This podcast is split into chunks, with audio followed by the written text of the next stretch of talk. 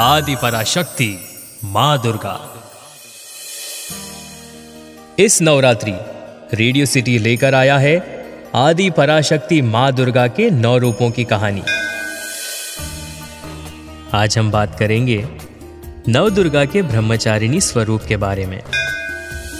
दधाना कर पद्माभ्याम, मक्ष माला कमंडलू। देवी प्रसिद्ध तो मयी ब्रह्मचारिणीयनुत्तमा नवरात्रि के दूसरे दिन नव दुर्गा के दूसरे स्वरूप, माँ ब्रह्मचारिणी की पूजा करने से ज्ञान और वैराग्य की प्राप्ति होती है।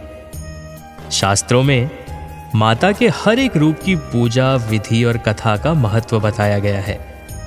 कहते हैं, माता ब्रह्मचारिणी की कथा जीवन के कठिन क्षणों में भक्तों को संभालती है। ब्रह्मचारिणी का मतलब तप की चारिणी, अर्थात तप का आचरण करने वाली।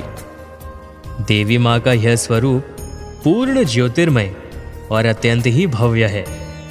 माता के दाएँ हाथ में जाप की माला है तो बाएँ हाथ में कमंडल धारण किए हुए हैं। पूर्व जन्म में देवी ने हिमालय के घर पुत्री रूप में जन्म लिया था और नारद जी के उपदेश से भगवान शंकर को पति रूप में प्राप्त करने के लिए घोर तपस्या की थी।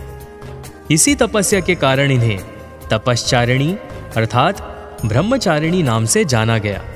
एक हज़ार सालों तक उन्होंने केवल फूल फल खाकर बिताए और सौ वर्ष तक सिर्फ़ ज़मीन पर रहकर शाख पर निर्वाह किया। कई दिनों तक कठिन उपवास रखे, खुले आकाश के नीचे वर्षा और धूप के कष्ट सहे। कई वर्षों तक बिल्व पात्र खाए और भगवान शंकर जी की आराधना करती रही। फिर कुछ दिनों बाद उन्होंने बिल्व पात्र भी खाना छोड़ दिए।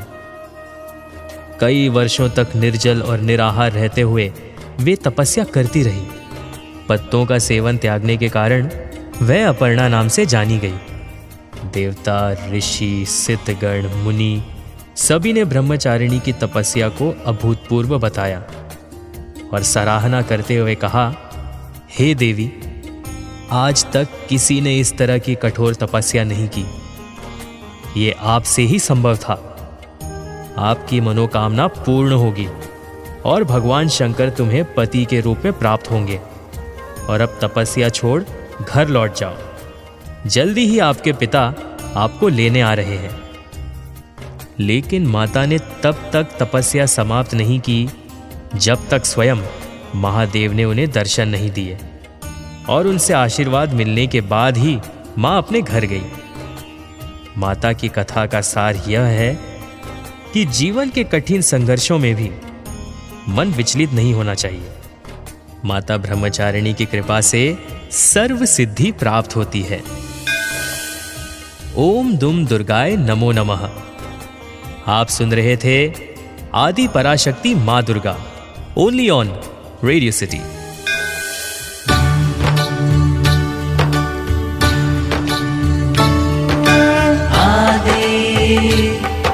बड़ा शक